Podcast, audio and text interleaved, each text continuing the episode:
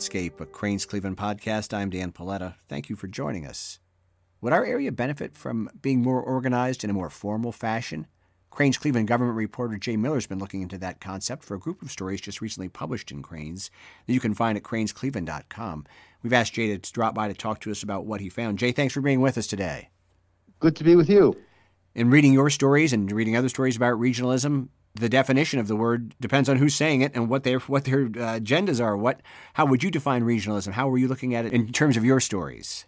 Well, it, it, actually I, I, ended up defining it several different ways. Partly because in Northeast Ohio, in particular, regions are, are very fluid kinds of situations. Unlike places like Chicago or Pittsburgh, which are have, have their economies built around a single city, Northeast Ohio grew up around five different cities Cleveland, Akron, Canton, Lorain, Youngstown. And so we come together as a single region from those five different pieces. And it's harder than most regions have to work with because of that. If we were ever to have the sort of regionalism that we hear talked about, would we have those five regions together or would it have to be something smaller? Uh, no, it, it works either way. It, it's just a matter of because we started out with, with these five separate units, it's harder to come together. For example, Akron is, was, was built on, on, the rubber industry. Cleveland was built more on, on a broader industrial base. They see themselves as very distinct communities. And so when, when someone from Cleveland says, let's do something together with people in Akron, they're not always willing to, to, to change the way they do things to do the way Cleveland wants to do things. When we talk about government actions or cooperative activities, what kinds are considered regionalism? Well, it, it starts from very simple things. Two communities, uh, adjacent, adjacent suburbs, for example, can share uh, fire departments, fire, fire equipment even. It expands to uh, the region, a, a, very much broader region, working to, to uh, attract new businesses to the region. When, when a business wants to is looking for places to move to, they don't say, I want to be in Lorain, I want, I want to be in Elgin, Illinois. They say, I want to be in Cleveland, Chicago and those are the regions they understand, and those are those are the economies they understand. They look for a single place in, in those regions to talk to, to start their conversation, to see whether they want to move there or not. Why is this notion of regional collaboration so important, though, in particular to Northeast Ohio? Well, because it's, it's a way of attracting new businesses new, and, and growing the economy regionalism seems to be something like we've been it's not quite to the level of what are we going to do with the lakefront where we talk about it and talk about it and nothing ever seems to happen but it does seem like it's been a conversation that's been ongoing for 20 years. Has much actually happened in terms of regionalism here in northeast ohio? We've, we've tried and, and, uh, and particularly in the area of economic development we now have an organization called team neo team northeast ohio which attract, works to attract businesses to, into the, the 18 county region which they say stretches to youngstown for example and all along the lakefront. So they, they, they do that kind of work. The, the, the, the state of Ohio basically has, has said to, the, to Northeast Ohio, act, act as a single region, and they've given them some money inducements to do it to work that way. And that's what Team Neo was working with, is, is using state money to attract businesses to Northeast Ohio in the broadest sense how important his Jobs Ohio program has that had much of an impact in terms of our own creation of regionalism? I realize it's in Columbus, but do they do provide funding. Have they been much of a driving yeah, factor? Well, it, yes, because through through Team Neo, they, they work through Team Neo. Jobs Ohio provides the dollars, the money. Team Neo provides the, the strategy to, to attract businesses. Uh, an example in, in, Columbus is Intel, which is a big deal. It didn't go into Columbus. It, it's in, in a suburb the, the, Central Ohio Economic Development Organization was the one who attracted them. Uh, and at the same time, when Amazon was looking to form its second headquarters building, they talked to people like, uh, well, in, they ended up in uh, in Washington D.C. area, but for example, Indianapolis pre- presented one bid to Amazon. Well, in Northeast Ohio, three different organizations started making bids for Amazon a couple of years ago, and they finally figured out, oh, let's do only one bid. But it took it took hard work to, working together to get that to happen in a single bid for Amazon. It wasn't successful, but they finally figured out a way to work together on that. Are there other organizations in addition to Team Neo who are driving the regionalism discussion? Well, the, the, the chambers of commerce in the various communities, uh, the Greater Cleveland Partnership, for example, here, the, the Youngstown Chamber of Commerce, they all participate, they all have a role, but the, the, the effort is more and more to try and get this t- uh, Team Neo to be the, the, central focus of the economic development effort. It seems to me when government agencies and city planners used to talk about regionalism, it was about what you described. Let's we're in Shaker Heights and University Heights. Let's have one police dispatcher. But has the notion of regionalism really changed more to be a, a question of economic development and maybe a little bit less about let's figure out some way to save on our water bills for the city? Well, it's, it's actually still both. Uh, for example, there, there's an effort now to get in, in Cuyahoga County to get the, what's called central dispatch. To get you know police dispatch, we call 911. It should all go into one place in Cuyahoga County. It doesn't have to go to what, what I think are now 24 different uh, centers. If any, in North Olmsted has its own, Lakewood has its own. Uh, it, it, doesn't make sense to have that that kind of spread out uh, effort. It should be concentrated, and the county is working on that, but it's hard you know the communities have, have grown up on their own. They, they they're comfortable with their own police departments and dispatch centers, and so it, it, some companies are some communities are reluctant to get involved. I use the figure of 20 years, but how long has regionalism really been a topic of discussion among civic leaders? Oh, it's been it's been more than 100 years, and in one form or another. Uh, the best example is, is why we have in Cuyahoga County you have 47 different municipalities. In in in, in Indianapolis, in, in its central county, you have one uh, because they, they all, uh, 20 years ago, 30 years ago, they decided let's create something they called Unigov, a city county go, uh, council gov- and form of government. And how has that worked so out? How's that worked out for them? It's worked out it, mostly fairly well. It, it, it's one of the reasons that, that they struggle with is uh, the black community in particular in Indianapolis uh, feels that they've been sort of marginalized because they, they no longer have the power they had in just the city. They, they now have to deal with the, the suburban county areas uh, the people there who are more, those are white communities for the most part.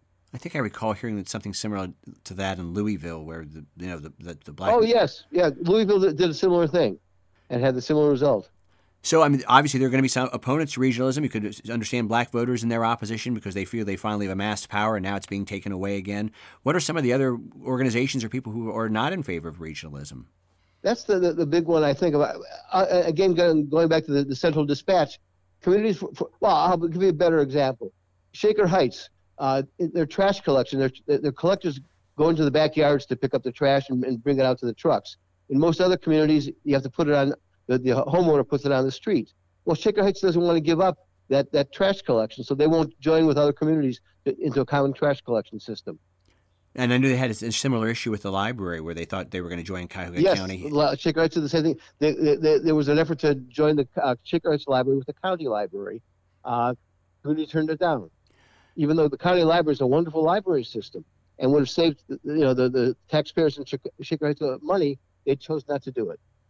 Jay Miller is with us today. Jay is a government reporter for Crain's Cleveland. We're talking about a series of articles that he wrote about regionalism, which you can find at crainscleveland.com. I'm Dan Paletta. This is The Landscape, a Crain's Cleveland podcast. Jay, you often hear this from people in different communities. They'll say things like, "Well, look, I moved to Shaker Heights because I like the idea that I don't take my trash out to the front yard or you know to the front lawn, or that I that that I have my own library system and I want to keep that." And then there's also the notion of people will say, "Look, "Listen, I live in Shaker Heights. Why do I want to play for the problems in East Cleveland? You know, that's not my business." Absolutely, those, those are some of the issues. Now, in the in, in Cuyahoga County, in the upcoming uh, county executive uh, race, which, which was on the ballot in November, those two, two uh, candidates are talking about how do we regionalize and, and what, what should we do. Lee Weingart wants, a wants to get these communities to do more together, and he, that, that's part of his campaign. How, how successful he, he wants a, a countywide income tax, but you know Shaker Heights has a two and a half percent income tax. Another community has a one and a half percent. They don't necessarily want to get together and pay a two percent tax. sure. I mean, you can understand, you know, the, what where the opposition would come in those cases. Are we seeing any good, really good examples, though, of how well regionalism does work here, um, besides things like central dispatch? well, it, it's happening, it's, but it's happening very slowly. Maybe that's the best way to put it. I think, uh, you know, the, the, the higher cost of some service, as, cost, as services get more costly, we'll, we'll see more of this, more, more of this collaboration. So you went to Central. You took a look at Central Indiana in, in, in one of your articles. What kinds of things did you learn right. from them about regionalism and, its successes and failures? Well, again, uh, Indianapolis created this Unigov, which means that the Marion County and the city of Indianapolis have a single government, and that's that's saved them. They feel that saved them money, been effective. They also have a, a much more collaborative approach to economic development with the, with the business community. Team Neo, for example, is a government entity. It's it's a, it's a nonprofit funded by the, the state of Ohio. In central Indiana, they have an organization that is business people get together and say, here's how we want to help, and here's how we'll invest in our community. That, that we, we don't have that here in Northeast Ohio. Uh, how long do you think it'll take us to get? Can we get to that level? I mean, you. I mean, you do wonder. I mean, there's so. Many. I mean, I, wasn't it like almost 60 cities in Cuyahoga County alone? How will you ever get people to relinquish the power that they have? If they, if they... that's why it's that's why it's so hard. and and because I live in a, in, a, in one community, you live in another community. You're used to those services, the way things work. You know who your councilman is, perhaps, and it's, it's very comfortable. To, to, to lose that this is frightening to people. They don't want to do it. They'd rather pay a little bit higher tax maybe than lose some of that, that contact with government. When we when we made the change from moving away from county commissioners in Cuyahoga County to this to a you know an elected government, I mean, their cynics will say nothing's changed. It still seems the same. Just and are we concerned that we'll end up with the same thing? Like we'll have regionalism, and how much will it do? Yes. Oh, that's always a concern. And and the county executive, uh, the, the county consolidation was a little bit different because you went from just from county government still does the same things it used to do. It didn't take on new services. What, what, what we're talking about in terms of, of regional collaboration is taking on new services and, and, or losing local services in favor of a broader regional service. And that's people struggle with that. You can certainly go look at Indianapolis. We, we just had people on from Edge who took a group of business leaders to Pittsburgh to see how they're doing things in terms of retooling their economy. But at the end of the day, Cleveland is an individual, unique place.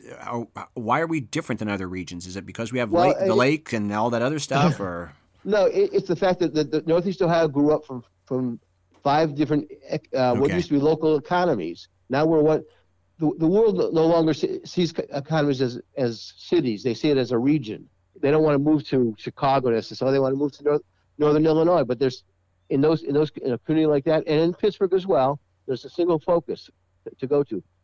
Here we've had five different communities, and trying to bring them together is it's hard. What did you find in your conversations with area leaders? Or do most of them want to move forward in this this direction? Not entirely. It, it, it's a very individualized thing again, again because we have so many communities.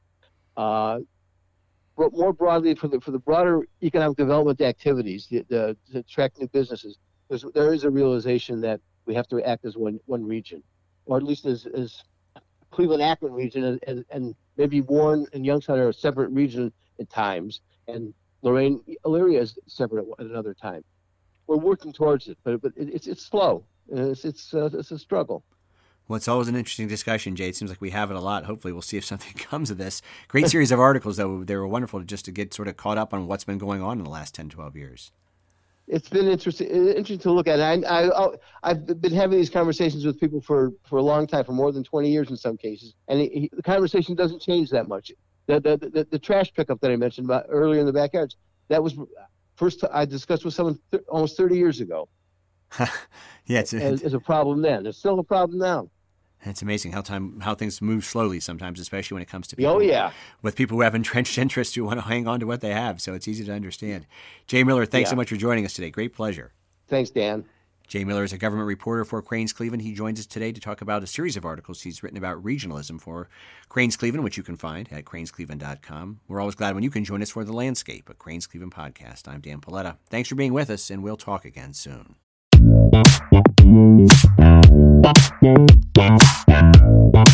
Thank